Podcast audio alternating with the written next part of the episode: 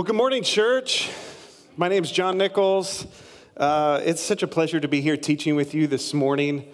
Uh, my family and I have been a part of this church for a little while, and uh, I just want to thank you guys as I start off for your guys' hospitality for welcoming our church. Um, it meant a lot to find a church when we moved up here from San Diego uh, just a few years back, and a church that just a few weeks ago my son was baptized here. So it, it means a lot to us. Uh, and that was, a, that was really poignant for him to want to do it here. When we were on vacation in New Zealand, I offered to do it in the lake there. He said no. I offered him to come do it at the homeless shelter where I work, and he said no, I want to do it at church. So the fact that he recognizes that this is his church means a lot to me. Uh, my, my other son involved in the youth group here. So that was big for my wife and I moving up here that we would find a place that not only we wanted to attend and, and be a part of.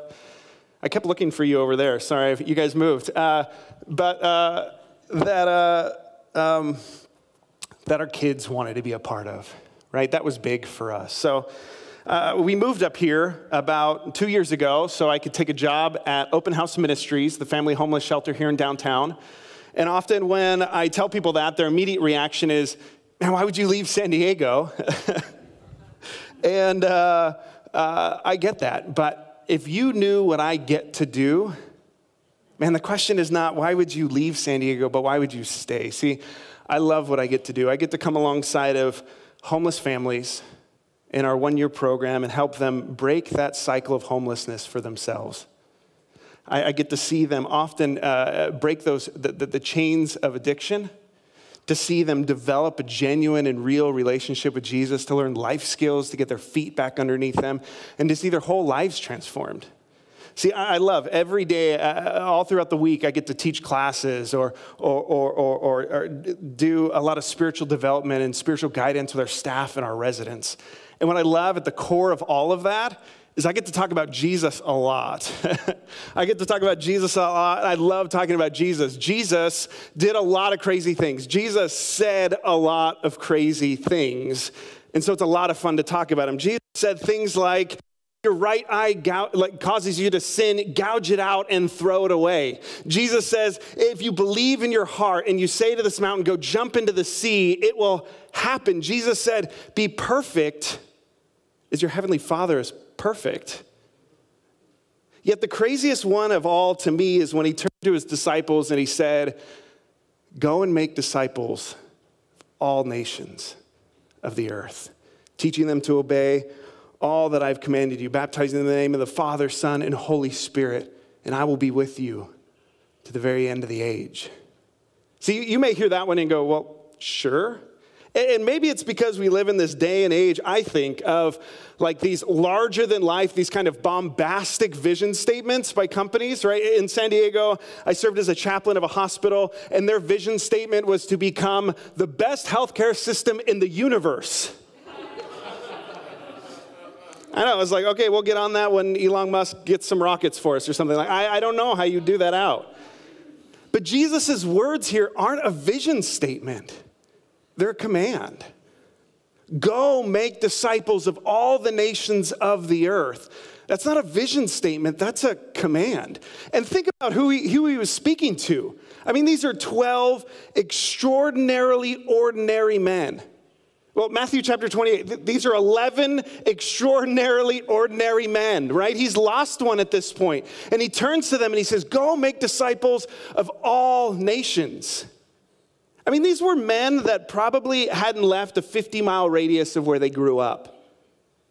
These were men without cars, without automobiles, without seafaring ships, right? If you remember in the gospel stories, there's this story about them in the small lake of Galilee and a storm almost swallows up their boat, right? These were not men that were going to sail across the world. These were men without printing presses and phones and internet and podcasts and streaming services. How did Jesus expect them to do this? And this is much more than like a theoretical and, and theological question. This becomes a really personal question. When we read that command, go make disciples of all the nations of the earth, at some point, I know I found myself asking, how do you expect me to do this? What does this look like? How am I to fulfill this? And the answer Jesus expected, and the answers the New Testament authors point towards, is the way Jesus did. And, I, am not talking methodologically here. I mean, there, there's too many books that kind of flood the market talking about Jesus and, his methods, like you should teach in parables, or, or, or you should be single like Jesus did, to do ministry like Jesus did, or you need to wear sandals or camp in the wilderness for three years with 12 dudes. Like all of that stuff, that's great. But, but nowhere does any of the New Testament authors point to any of those things as ministry like Jesus. And if anyone should have actually done that, like the Apostle Paul is a, a, great person to make that parallel for us, and yet he never does. I mean, Paul worked a trade, he, made tents, and yet never does he say, hey, you know, Jesus was like a carpenter and he worked a trade, so I work a trade, I, I make tents because I'm trying to do ministry like Jesus. He, he doesn't make that parallel. Or probably the, the, the, the closest parallel would be hey, Jesus was single, so I'm single because I want to do ministry like Jesus. And yet, Paul, when he talks about singlehood, he, he never brings that up. Right? There's one way which consistently Jesus talks about, and the New Testament authors talk about what it means to do ministry like Jesus, and that's the Holy Spirit. To live a spirit empowered life. See, the, the gospel writers point this out right? That Jesus, uh, on his baptism, the Holy Spirit came and he was filled with the Holy Spirit and he went out and did ministry by the Spirit. See, that same spirit that came upon Jesus in his baptism, that same spirit that empowered Jesus for uh, uh, the power by which he lived and ministered and performed miraculous signs by, that same spirit that raised him from the dead, and that's the same spirit that lives in you and I when we put our faith in him. So to do ministry like Jesus is to live a spirit empowered life. So I want us to turn to the letter of 1 Corinthians today. In this letter, it's a, it's a pretty pivotal, pivotal letter from the Apostle Paul.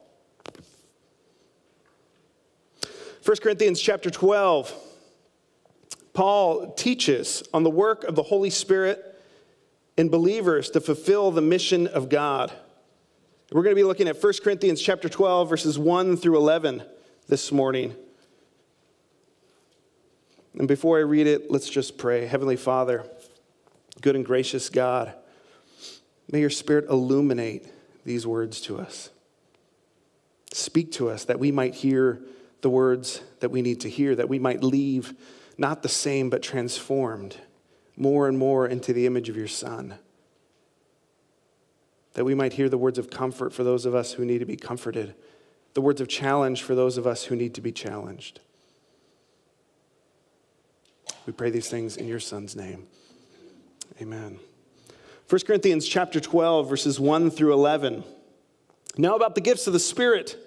Brothers and sisters, I do not want you to be uninformed. You know that you were pagans. Somehow or another, you were influenced and led astray to mute idols. Therefore, I want you to know that no one who is speaking by the Spirit of God says, Jesus be cursed. And no one can say Jesus is Lord except by the same Holy Spirit. There are different kinds of gifts, but the same Spirit distributes them. There are different kinds of service, but the same Lord. There are different kinds of workings. But in all of them and in everyone, it is the same God at work. Now, to each one, the manifestation of the Spirit has been given for the common good. To the one, there is given through the Spirit a message of wisdom to another, a message uh, of knowledge by the same Spirit, to another, faith by the same Spirit, to another, gifts of healing by that one Spirit, to another, miraculous powers, to another, prophecy, to another, distinguishing between spirits, to another, speaking in different kinds of tongues, and still to another, the interpretation of tongues. All these are the work of the one and the same Spirit, and He distributes to them each one just as he determined. That's the word of the Lord for us this morning. See, Paul doesn't want his church to be uninformed about the things of the Spirit. In fact, what we read in English as spiritual gifts in the very first verse there, it's, it's actually just uh, one word, and it's spirituals. It would be like the spiritual things, encompassing all that Paul wants to talk to them about. Paul doesn't want them to be uninformed about the move of the Spirit and the workings of the Spirit and how the Spirit of God comes along and he propels believers of Jesus and followers of Jesus onto the mission of God. He says, I don't want you to be uninformed about these things. Right? To be a Jesus people is to be a Spirit empowered people. And Paul says, I want you to know what the things of the Spirit are. And I suppose it's probably important for us to stop right there and just eh, then define, like, what does it mean to be spiritual? Right? Because that's a word that's thrown out in our culture and in our day a lot. And its use and the Bible's use of it are, well, quite different. Right? Often I, I, the, the, word spiritual probably invokes this juxtaposition between uh, uh, what it means to be like material or physical and what is spiritual, something immaterial. But that's not the distinction the Bible makes when it comes to spiritual. Or likewise, it's very common to hear someone say, I'm spiritual, but not religious. And I think by that, it means something like subjective rather than objective, right? I don't follow the way or this prescribed way, something, an object outside of me that, that says do this. Instead, I do my own thing. I become the subject of my own path. Or maybe it means something like mystical and uh, whatever that means. But when the Bible speaks of spiritual, and Paul says, I want you to know about the spiritual things, he says, I want you to know about how the Holy Spirit comes and animates and makes alive and works in us. He says, That's what I want you to know about. And what is the very first thing he points out?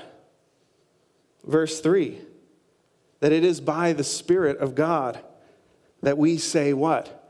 Jesus is Lord. Jesus is Lord. It's like the essence of the gospel. If there was one short phrase that summarized what the gospel is and what the gospel proclamation it was, and we see this all throughout Scripture, it's Jesus is Lord. And I think there's this place, maybe as Westerners, that, that, that, that becomes a little bit difficult because we're, we're, we're so influenced by democratic politics where we get some kind of say in who our leaders are. Like we get a vote, as if it's prom, and we get to vote in the prom king every year. Like we, we get some kind of say. But for most of history and most of the world, leaders gained their authority by defeating all other rivals militarily. And likewise, Jesus comes to authority by defeating all other powers that claim hold over us. And this is why the resurrection is so important because death has a hold over all of us. Like whether we approve of it or not, whether we vote death into power or not, it holds power over all of us. And yet, in Jesus' resurrection, he defeats the powers of death. So what? He rules ultimately. The confession is Jesus is Lord. When the disciples went out into the world, to make disciples and to proclaim the gospel, it wasn't, will you accept or will you believe Jesus is Lord? No, it's Jesus is Lord. You have one choice. Will you choose to follow him or not? But you don't get to, it's not a voting contest. They weren't going around gathering ballots for Jesus' lordship. They were just simply making the proclamation hey, Easter Sunday, Jesus defeated death. He's Lord now. Would you like to follow him? And he's a good Lord, and he's a gracious Lord, and he's a benevolent Lord. And what does Paul say here? He says that's the beauty of the first thing that we see as a sign and working of the Holy Spirit in our life, is that we come and we make that confession Jesus is Lord. Now, if Jesus is Lord and the Holy Spirit in that brings us all under the banner of Jesus, then what do we make of the great diversity in the church? What do we make of this great diversity and demonstration uh, uh, uh, uh, that we see and observe in the church? Let's go back to the text, verse 4. There are different kinds of gifts, but the same Spirit distributes them. There are different kinds of service, but the same Lord. There are different kinds of workings, but in all of them and in everyone, it is the same God at work in their giftings, in their services, in their workings. There's the same source. Now, if you're one that likes to mark in your Bible Mark this, verse 4, Spirit, verse 5, Lord, verse 6, God. What a beautiful Trinitarian affirmation Paul is making here. Just as if there, just as if there is a diversity of expression, but there's a unity in purpose. Like we as a church become a picture and a mirror of the very God we worship, that there's diversity among us, and yet we are all united in purpose. Just as there is one God and one essence of who God is, and yet there is a diversity of persons. We, Father, Son, and Holy Spirit, is who we worship. And Paul is pointing us to this that there is this diversity of expression in the church. Yes, we all come under the banner of Jesus as Lord. No one comes under by any other means. And yet, there's such diversity among us. And so he speaks of gifts. And what are gifts? I think more than the nine manifestations that will follow, and we'll talk about those, eh, eh, verses 7 through 11. And I say that because Paul, in, in, this very letter, points to the fact that, that those who are uh, content sexually, or those who are, are fine being single as he is, well, that's a gift as well. Paul uses this word charismata for gift. It's a grace gift. And he says, those who, who live like that, they, that's a gift. Likewise, in, in 1 Timothy, when Paul is speaking of Timothy's gift uh, and calling to be a pastor, he calls that a gift. In Romans chapter 12, Paul gives a similar but different list of roles and gifts and abilities, and he calls that all a charismata. Like these are all grace gifts, these various things. The Apostle Peter, when speaking uh, in 1 Peter chapter 4, all the different services one offers to the Lord for the building up of other people, he calls all of those things uh, a charismata, right? So there is this great diversity here. But I think if we had to offer maybe a summation of what this is, it's any ability that you have that the, that the Spirit can pick up, animate, repurpose for the mission of the church. Anything that the Spirit empowers you to do is this gift Paul is pointing to. And what are these services? Right? These services are the, are the roles, uh, are the places that you and I can go and serve the Lord for the building up of his body, whether inside the church or outside of the church. What are these workings? I think this is like Paul, where he often has at the end of a statement just more of like a big junk drawer kind of word. And he says, and on all of these workings, the Holy Spirit does many things. And then he leads us right into verse 7. And now each one, a manifestation of the Spirit is given for the common good. There's one that is given through the Spirit a message of wisdom, to another, a message of knowledge by means of the same Spirit, to another, faith by the same Spirit, to another, gifts of healing by that one Spirit, to another, miraculous powers, to another, prophecy, to another, distinguishing between spirits, to another, speaking in tongues, and still to another, the interpretation of tongues. And all of these are the work of the one and the same Spirit. And He distributes them to each one just as He determines. Man, we worship a good God, don't we? See, the Spirit has given you a gift or gifts for the building up of the church. That's what Paul makes clear. Uh, the Spirit gives all of these things for the common good. In Ephesians chapter 4, Paul would say this is all for the building up of the church so that we might grow into the full maturity of Christ. That's why God has given us these gifts through the Spirit. See, with, without Jesus, we're a group of talented people. But because of Jesus, He's given us the Holy Spirit and we're a gifted people. And by that Spirit, He's brought us into one body. And He's empowered us to live on purpose, on mission. Like, that's a beautiful thing. Like, it's great to know your talents, it's great to know what you're good at, but it's a really life giving thing to know that the Spirit of God is at move in you so that you might do the very things God's called you to do. So, what do we need to know about these gifts? What do we need to know about these gifts? Uh, first, as I said, I don't even think this covers the rich diversity of the Spirit's working. The Spirit can take old abilities lifelong abilities and transform them for his purpose. The Spirit can take and bring upon you brand new manifestations, things you never even knew were possible. I've experienced this in my life, things that I, I had no idea I could do, but prayerfully and by the Spirit saw God work through me. Many of you, I hope, have experienced the same thing. What do we need to know about the gifts? that there's no particular manifestation, there's no particular expression that is the expression that marks now the Holy Spirit's at work.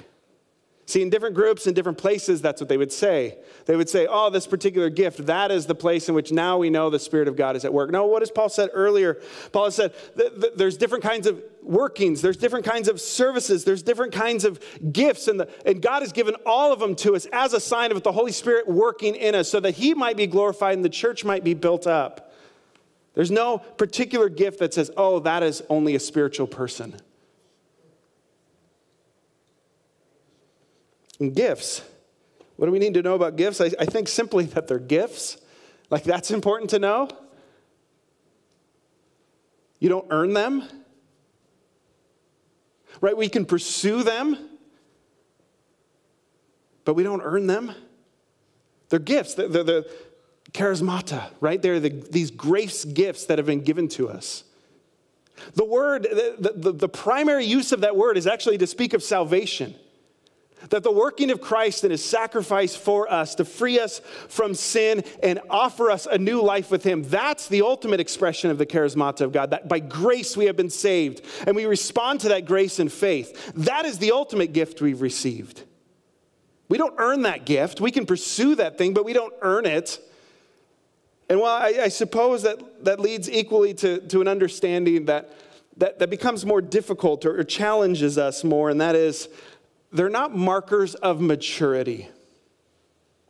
And why that's important for us to understand is because often in the places that maybe you've experienced some misuses of spiritual gifts or some abuses of spiritual gifts, that might be the reason. The Holy eh, they're not reward. Okay, so if you pray this long or you pray this deep or you attend this many prayer meetings, great. There you go. Right? My kids are in Boy Scouts. They're not merit badges. The, the gifts of the Spirit aren't merit badges, right? I wish they were. Like, I wish if you, you came and served at your local homeless shelter, I could give these out at door prizes, right? But they're not. And so, the common objection that gets raised, raised at a place like this is to say, I think it's probably particularly around tongues or prophecy, hey, these are really misused. Shouldn't we just set them aside? Like they cause a lot of problems. These are the places where things maybe go astray, like awry. Isn't it best for us just to, to set those ones aside? The gift that has caused the most problem in the church, the, the, the singular gift that has caused the most problem, has been the greatest threat to the church, has not been tongues or prophecy, it's teaching. The apostles continually warn about what? False teachers. That's the greatest threat to the church that there's ever been, then and today. And you know what? Never once do they say, you know what? We should just get rid of teaching. like, hey, let's worship, we'll do communion, but oh, we go awry too often here. No, let's get rid of teaching. No, never do they say that. What do they say? No, we need to have good teaching. We need to have biblical teaching. We need to have teaching that glorifies God, not self. We need to have teaching that builds up the church, not one man's platform. That's the type of teaching we need. So, when it comes to the gifts of the Spirit, it's easy to, to have a, a reaction against maybe a bad use or a misuse and say, ah, let's just get rid of them. Let's set them aside. They're no good. But that's not the biblical response to them. These are gifts of the Spirit given to us so that we might glorify God and build up the church.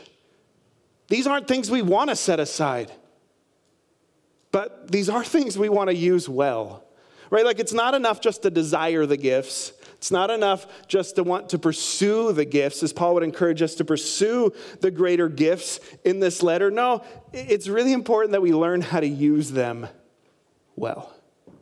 That we learn how to use them according to Scripture, that we know how to use them in a way that, again, glorifies God, not self. A way that builds up the church, not ourselves. So gifts aren't the problem, like we are.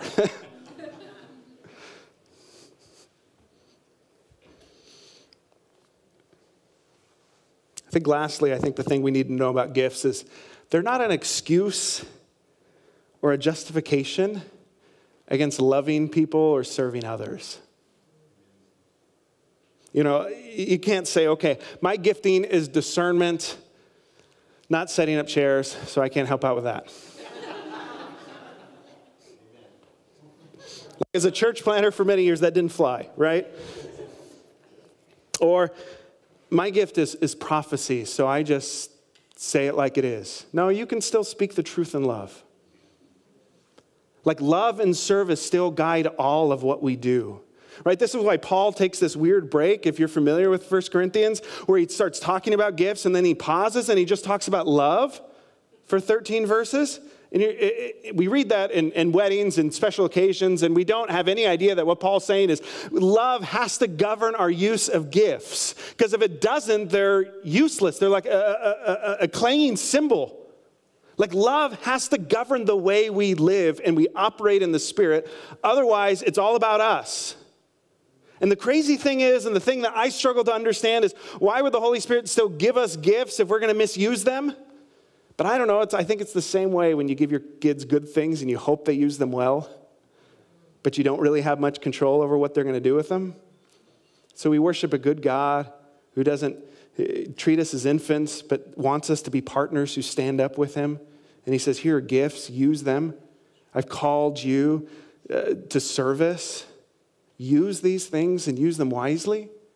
Right? So we can't let gifts become a justification for for, for not wanting to love other people, an excuse that we can't serve in some capacity. No, there, there may be some that, that connect with us more and others. And I, I suppose that's the, the ultimate kind of question hanging out here, and that is like, so, okay, so how do I know what my gifts are? and maybe some of you know, and for those of you who don't, I, I, think, I think in terms of three questions, right? And those questions uh, center around the ideas of affinity, ability, and affirmation. Like, what are you passionate about? What brings you joy? Like, where's your affinity? Like, where are your abilities? Like, what are you good at? And those first two things, it's really important. Those first two things really also, there's a big trial and error in all of that. See, maybe if you're familiar with spiritual gifts and at some point you've, you've done one of those like paper assessments where like you answer questions, right? You, you can Google these. I'm not telling you to Google these. In fact, I don't much like them for this reason because it's going to ask you if you enjoy things that you've probably never done. Can you do something? I don't know. I've never done it. So a lot of this is trial and error. A lot of this is like, let me try this thing. Let me, let me pursue this thing and see if it is something the Holy Spirit's gifted me with or not.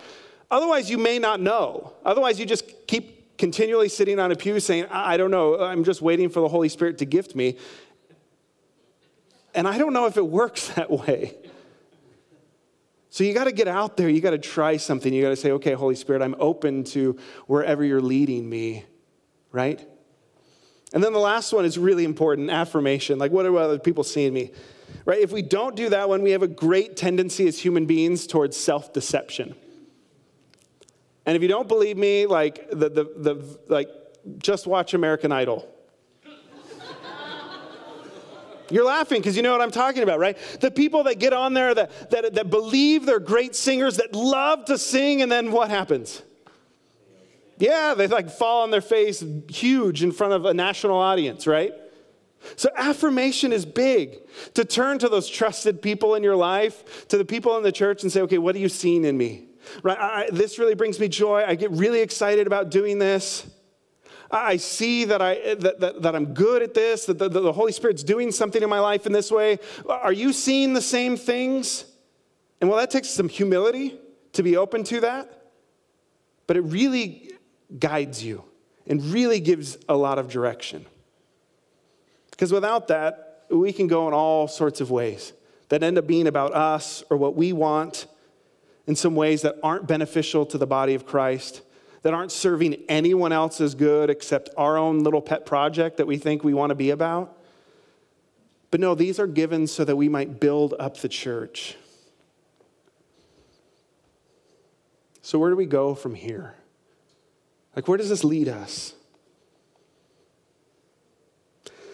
This leads me always in a place when reading scripture just to worship and gratitude. Like, I worship a God that's not only graced me with salvation, but then He's graced me with gifts so that I might serve, that I might stand up tall as a partner with Him in the renewal of all things. Like, I, I didn't even deserve salvation. That, the rest of this is like grace upon grace upon grace. And maybe some of you just grew up in a tradition where, where it was like, okay, you're saved, but you're really still no good, so just sit on the bench until Jesus comes back. But again, that's not Jesus. That's not his words. Again, he turns to these 11 men and he says, Go and make disciples of all the nations, baptizing them in the name of the Father, the Son, and the Holy Spirit, teaching them to obey all that I have commanded you. Not, okay, you've like passed the test, I think you're good enough. No, he not only gifts us salvation, something we didn't earn and we can't earn, but then he turns around and he gifts us the Holy Spirit who empowers us to live a life like Jesus, to do ministry like Jesus. Like, I, if that doesn't drive you to worship and gratitude, I don't know what would. Where does this lead us? I think to the idea of stewardship, that the Holy Spirit has given you something, He's entrusted you with something. Use it wisely. For some of you, that might mean needing to pursue and find out what your giftings are. For some of you, you know what they are, but maybe you don't like them, or, or maybe you're uncomfortable with them, or, or maybe you just got busy doing other things. And, and let this just be a, a, a, a moment for you to hear again the Holy Spirit's prompting to say, hey, I've given you something. Use it. I've given you something. Don't just let it sit on the shelf. It's not just good for you to know you have it, it's been given to you to use, so use it. Let me pray with you all this morning.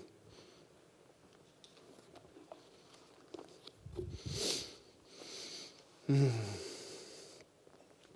Heavenly Father, good and gracious God.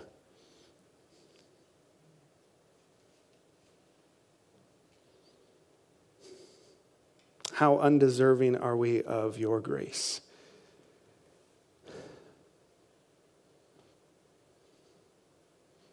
And yet, how merciful and forgiving and loving you are to pour lavishly upon us your salvation at great cost to your Son, Jesus. And how rich in love and grace are you to pour out your Holy Spirit upon us. That we might make a confession, Jesus is Lord, that we might come to be empowered by your Spirit so that we might join you. Stand up tall with our shoulders back and join you as partners, as kings and queens of your new kingdom and the renewal of all things. To go out and make disciples of all nations. Heavenly Father, we're so undeserving of that. Thank you. Help us, Holy Spirit, to steward these things that you've given us wisely, to lean into them, to not be ashamed of them, to be bold in them, to take risks in them, to be humble in them, to use them to love and to serve. We pray these things in your Son's name. Amen.